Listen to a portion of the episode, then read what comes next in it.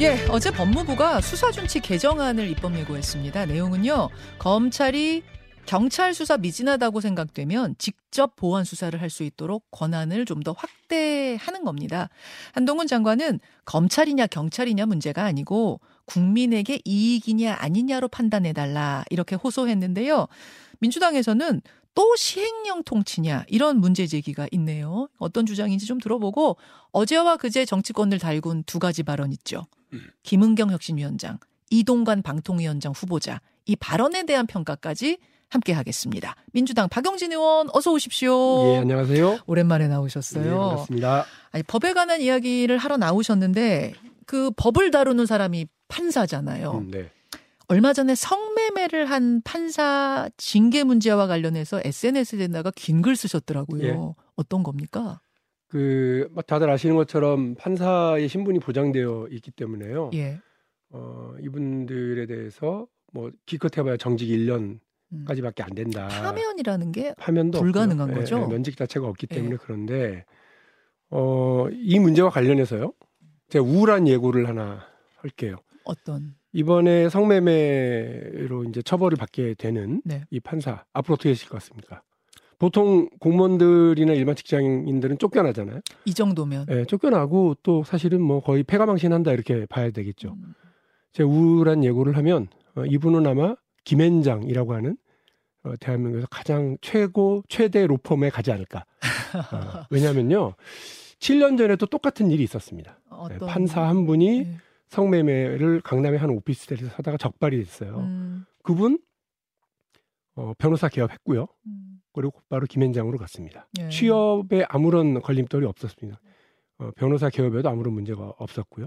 그리고 6년 전에 또 모 판사가 어, 음. 이렇게 지하철에서 에, 이렇게 속, 그 불법 카메라 촬영. 불법 네. 촬영을 했었죠.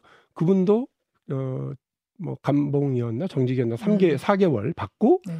어, 그리고 바로 김앤장으로 갔습니다. 음, 그러니까 이 판사들에 대해서 이- 그 성매매 혹은 성추행 관련해서 성폭력 관련 사건에 현행범으로 체포되고 처벌을 받았음에도 불구하고 변호사 개업하는데 아무 문제가 없고 음, 또 대한민국 최대 로펌으로 취업하는데 아무런 걸림돌을 갖지 않는 음. 이런 게 정말 사법 그 이른바 법적 카르텔, 기득권 카르텔 아닐까요? 그분들이라고 근데 그럼 우리는 뭐 굶- 굶어 죽으라는 얘기냐 생계를 유지할 권한은 있지 않냐 이렇게 얘기할 수도 있, 을것 같은데 그 부분은 어떻게 보세요? 그분들이 어떤 벌을 죄를 저질렀고 어떤 어, 위치에 있었다. 음. 이게 되게 중요한 거거든요.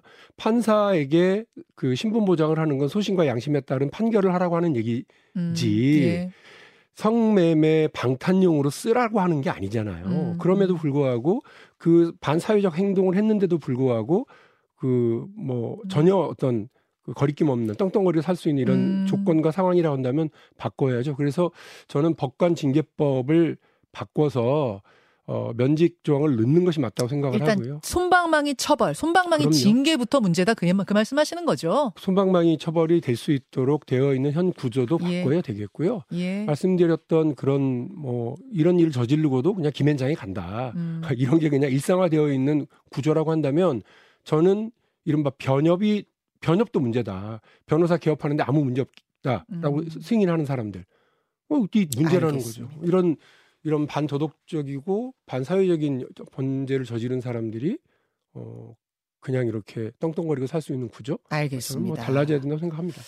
그 이제 사법 문제 연장선상에서 이번 이 법무부의 시행령 개정안에 대해서도 좀 부정적인 입장을 피력하셨더라고요. 네. 어떤 개정안인가 봤더니 검수완박 이후에는 검찰이 직접 수사를 할 수 없기 때문에 뭔가 경찰이 수사를 했는데 미진해 보이면 다시 수사하시오, 보강 수사하시오 이렇게 지시만 할 수 있었거든요. 근데 이걸 이제 빨리빨리 보완 수사를 안 하면 검찰이 직접 할 수 있도록 하겠다는 거예요.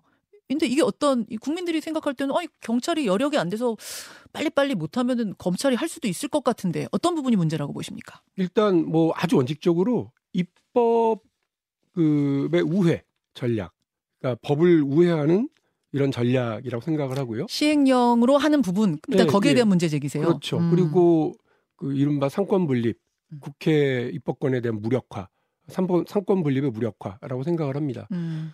어, 많은 논란이 있었고 많은 사회적 그 논의와 합의 끝에 이루어진 거예요. 검사가 검찰이 이게 사건이 되는지 안 되는지도 본인이 판단하고 이거를 그 이른바 저 수사를 어떤 걸로 정황해서 할 건지도 그다음 기소를 어떤 법으로 할지도 어, 얼마의 형량을 구형할지도 이런 걸 다 자신들이 다 판단을 하잖아요. 이렇게 네. 되니까 이 부분에 대해서 음. 권한들을 좀 분산시켜서 어, 검찰에게 가 있는 너무 과도한 권한을 좀 음, 나누자. 음. 이것이 뭐 사법개혁의 기본이었던 거 아닙니까? 그런데 어, 일부에서 수사가 좀 지연되는 현상이 벌어지니까 음. 냉큼 이거 다시 우리가 가져와서 할게라고 얘기하는 거 저는 옳지 않다. 두 번째로 생각을 해보십시오.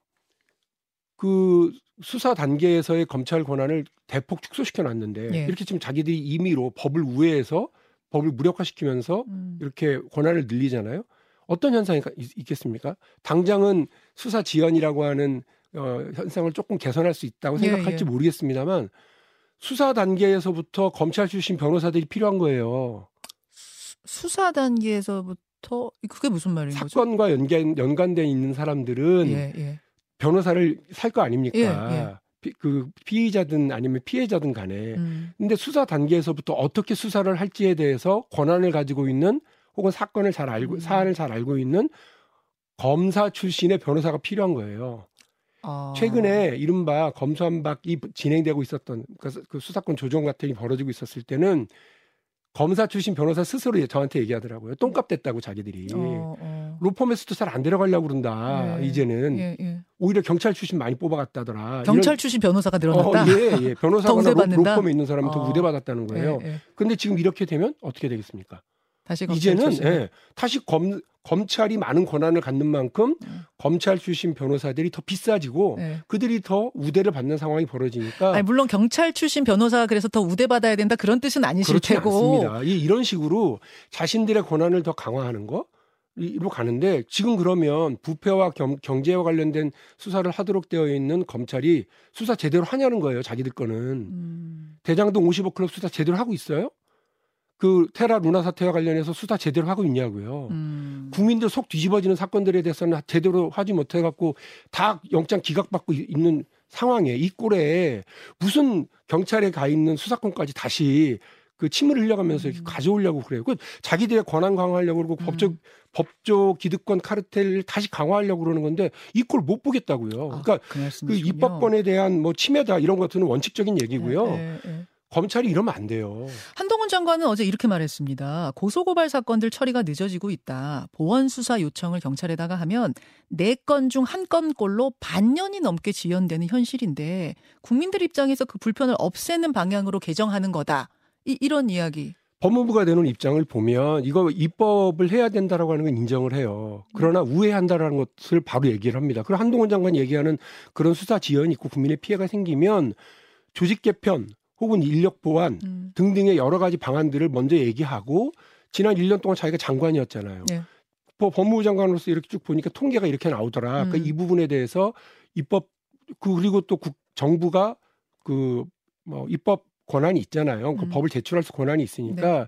그 일을 해야죠. 알겠습니다. 어떻게 이걸 꼼수를 써서 우회하고 이걸 정당화하겠다는 얘기만 만약 합니까? 이 부분에 문제가 있다면 이것도 테이블 위에 올려놓고 입법을 통해서 가야 하는데 그럼요. 시행령으로 일단 가는 절차상의 문제부터 지금 제기를 하시는 걸로 들리네요. 돌이켜서 생각해 보면 박근혜 정부 시절에 유승민 당시 원내대표가요 예. 이렇게 입법이 섰는데 그 취지를 왜곡하는 시행령 통치 예. 이거 안 된다라고 해서 법을 통해서 이걸 막았거든요. 국회 음. 보고하도록. 예. 그래서 배신의 정치 어쩌고 그러면서 쫓겨난 거예요. 음. 그러나 그때 박근혜 정부 시절에 여당은 그렇게 자기 할 말도 하고 하는 원내대표도 있고 정치인도 있었습니다.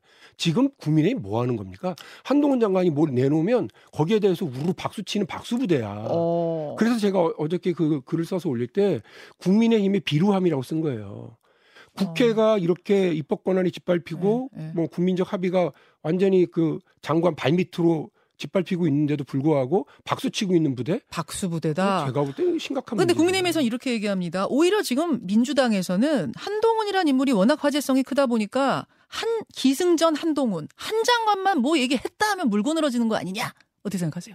아니 뭐 일단 그래서 사개특위라는 게 만들어졌었는데 그거 한 번도 응하지 않고 지금까지 이런 뭐 그 지난번에 있었던 사법 개혁의 후속 조치를 하나도 안한 음. 국민의힘의 책임을 묻고 싶고요. 오히려 거꾸로 뭔 일만 나면 문재인 정부 문재인 정부 물고 늘어지더구만요. 어. 제가 볼 때는 대통령부터 시작해서 장차관들 전부 다 무슨 문재인 합창단이야. 어? 소프라노, 엘토, 바리톤 다 나눠가지고 자기들끼리 일만 나면 문재인, 일만 나면 문재인. 문재인 합창단? 문재인 합창단이에요. 윤석열 정부. 아, 이, 부끄러운 줄 아셔야지. 민주당한테는 민주당 합창단이다. 이제 이렇게 국민의힘에서 얘기하는데 그건 아니에요? 답답한 노릇이고요. 국민의힘 제가 아까 말씀드린 네. 게좀 박용진 이렇게 심하게 얘기하지 싶을지 모르겠습니다만 네. 입법 권한을 가지고 있는 국회 구성원으로서 여당 의원들로서 비루한 줄 아셔야 되고요. 그 지금 저 100명 넘는 국민의힘 의원들이 음. 유승민 한 명만도 못해요. 어, 알겠습니다. 알겠습니다. 아, 오늘 질문거리가 참 많네요. 어제와 그제 두 개의 발언이 정치권을 달궜습니다. 하나는 그제 있었던 김은경 민주당 혁신위원장의 발언이고 또 하나는 어제 있었던 이동관 방통위원장 후보자 발언인데 우선 그제 있었던 민주당 혁신위의 김은경 위원장 발언 요거는 잠깐 직접 들어볼까요? 네. 그러는 거예요. 자기 나이로부터 여명까지 비례적으로 투표를 하게 해야 된다는 거예요. 그 말은 되게 합리적이죠. 왜 미래가 짧은 분들이 똑같이 1대1 표결을 하냐는 거죠. 투표권을. 아, 되게 합리적이지만 민주주의 국가에서는 까눌 수가 없는 거라는 이야기를 했어요. 자, 요 부분. 어, 민주당은 어제 입장을 냈습니다. 이게 사과까지 할 일은 아니다. 뭐 청년 정치 독려하는 차원이다. 어떻게 생각하십니까?